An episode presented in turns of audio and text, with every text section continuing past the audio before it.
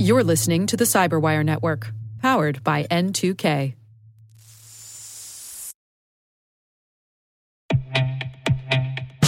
With over eight thousand threat hunters analyzing over sixty-five trillion signals daily, Microsoft works tirelessly with the federal government to keep our nation's data secure. This thirty-year-plus partnership is driving mission innovation that is secure by design. Whether optimizing your existing defenses or tackling advanced threats with A I, Microsoft gives you the intelligence and the automation you need to defend at mission scale. Let's work together to stay ahead of emerging threats and secure your mission anywhere. Learn more at a k a dot m s slash fed cyber. That's a k a dot m s slash fed cyber.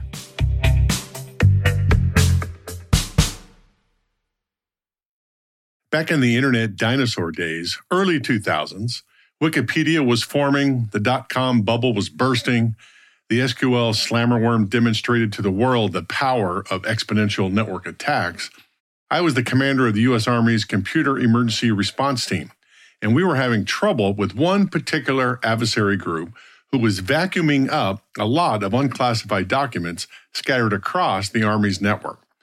Taking a page from Lance Spitzner and his HoneyNet project and Cliff Stoll and his Cuckoo's Egg book, we deployed a small Army web server and loaded it with fake documents that sounded important, you know, enticing documents, documents that might tempt an intruder. We hid in each document a beacon, a small piece of code that would record the I P address of the computer where the document was opened and send it to a secured server that we monitored. In an effort to gain some intelligence about our adversary that we might use to prevent further data loss, we built a rudimentary deception network.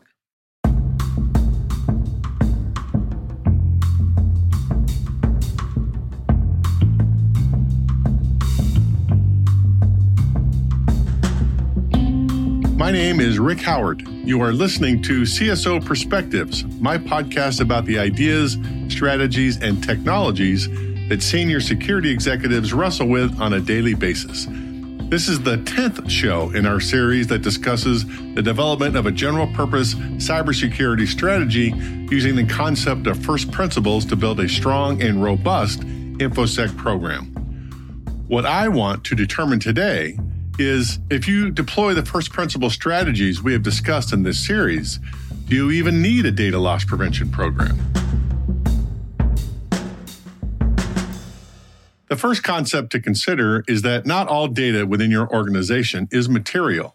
Let's not waste time and resources worrying about anything that will not affect our first principle atomic vision of what we are trying to do. In fact, I would suggest that most of the data flowing into, out of, and through your networks is not material. Now, material data depends on your industry's compliance regulations, the crown jewels to your company's intellectual property, information on mergers and acquisitions, and a thousand other things depending on what your organization does and what your leadership thinks is important.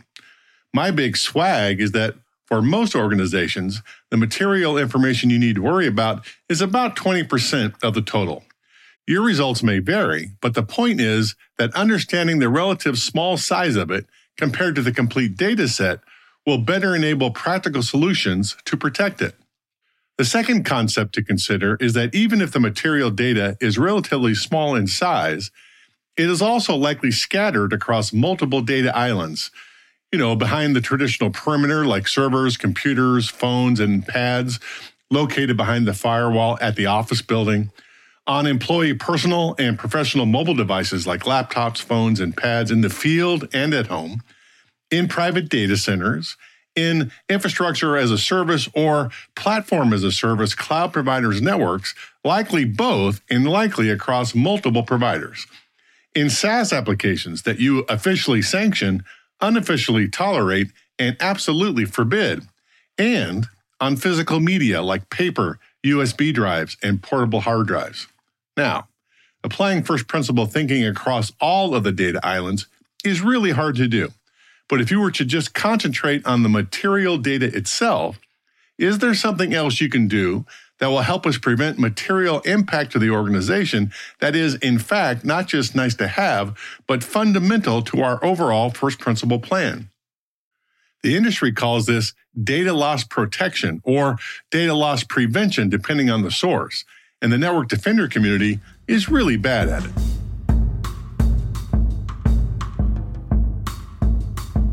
As I normally do when I begin to learn about a subject that I'm already supposed to be an expert in, I turn to NIST, the United States National Institute of Standards and Technology. And as near as I can figure, NIST and the United States government have a different name for data loss prevention. They call it Controlled Unclassified Information, or C U I.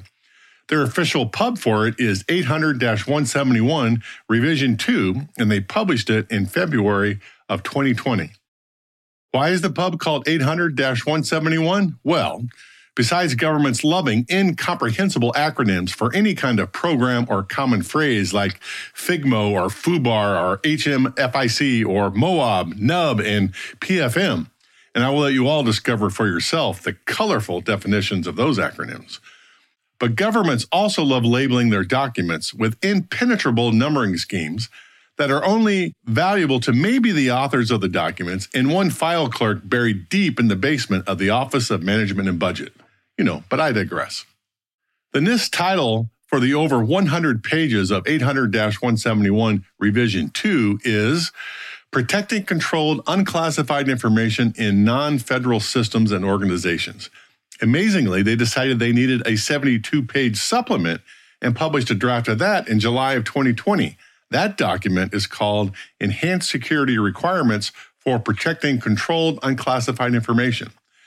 The authors make the text more complicated than it needs to be, but they essentially recommend the same things I have been recommending in this First Principle Essay series.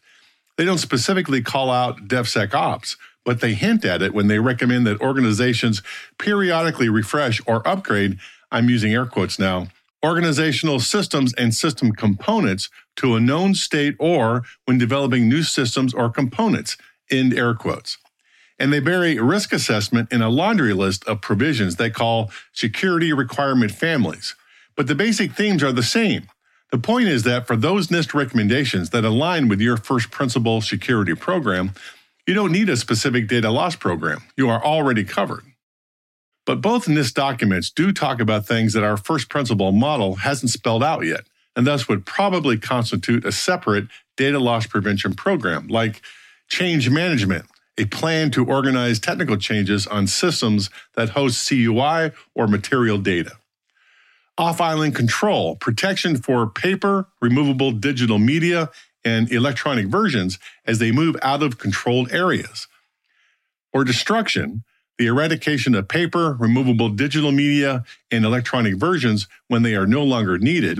And labeling, the marking of all C U I or material data written on paper, stored on removable digital media and electronic versions, and finally, encryption, encoding C U I or material data stored at rest on removable digital media and electronic versions or as it transits. All of these strategies have been around the network defender world for a long time. For most organizations, though, they don't get close to implementing all of them. There's not enough bang for your buck, at least in the commercial and academic worlds. In the government space, destruction, off-island control, and change management take on a different significance when the information is classified at the highest level. If I was to prioritize for the rest of us, though, encryption would be the thing I tackled first. That has the greatest chance of significantly reducing the probability that you will be materially impacted in the future. On the commercial framework side, Forrester developed something they call their data control framework, which matches the NIST framework in terms of data classification or labeling, access control or zero trust, and data deletion. They have additional components that NIST doesn't include, like data discovery, data intelligence, security data analytics, and data inspection. But I think if you build a robust zero trust program, you already get most of that. What both the NIST documents and the Forrester framework add that I have not seen in any framework document before is the idea of deception or data obfuscation. That is an interesting development.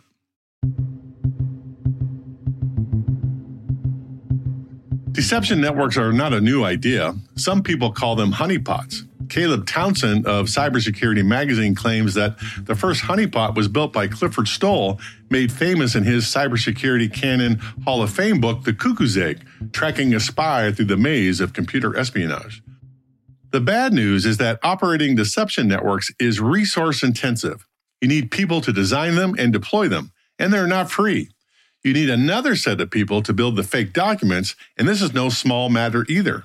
The documents have to be credible and alluring and not filled with gibberish. The worst part is that you have to be ready to burn it all down at any moment once the bad guys discover it and rebuild it somewhere else with new network names, server names, and new fake documents. You have to also understand that building successful deception networks is at least fifty percent technical savvy and fifty percent art. The people that do this kind of work are a rare mix of electronic hacker mentality, network engineering, social engineering, and English major. And you all thought that your English degree wouldn't come in handy in your network defender career. Shame on you. If you look at the members of the infamous hacktivist group, the Cult of the Dead Cow, you will have some idea of the personality and skills required to pull this off. The good news is that if you ever detect activity in your deception network, you absolutely know it is a bad guy because no other employee will legitimately be in there. You can use the telemetry gained in the deception network to ensure the adversary is not in your real network. Also, if a bad guy team is trying to penetrate your deception network, they are wasting resources on something that has no value to you and to them, and not directing those resources at your real network.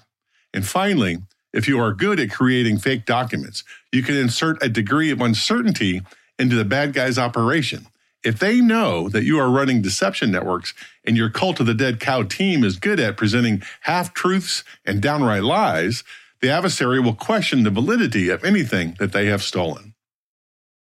Since I was doing it in the Army back in the early two thousands, the technology piece has gotten way easier to manage. There are security vendors now who do this for you. Vendors like Calvio and T B O Networks and Symetria, Elusive Networks, Smokescreen, and TrapX Security.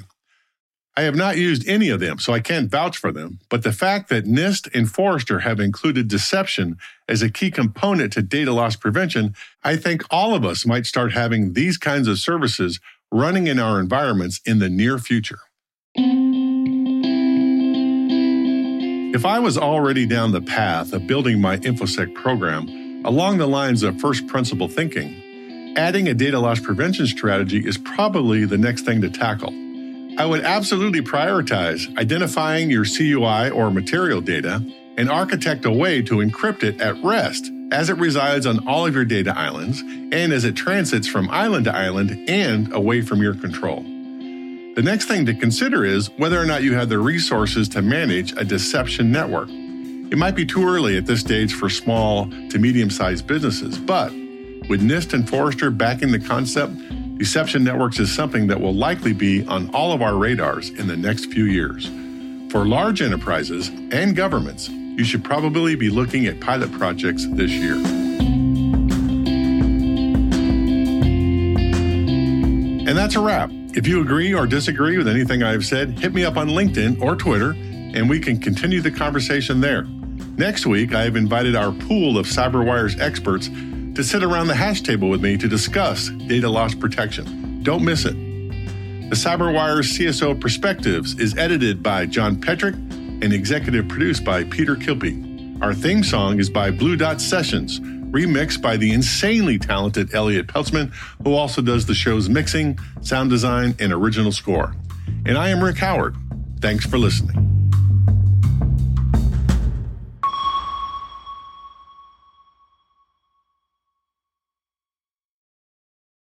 If you enjoyed this preview of C S O Perspectives, be sure to subscribe to CyberWire Pro and get access to the rest of this episode, as well as all past seasons of C S O Perspectives, ad-free. And you all know I love getting rid of the ads. Visit thecyberwire.com slash CSOPro. That's thecyberwire.com slash CSOPRO to explore the many benefits of CyberWire Pro and to subscribe.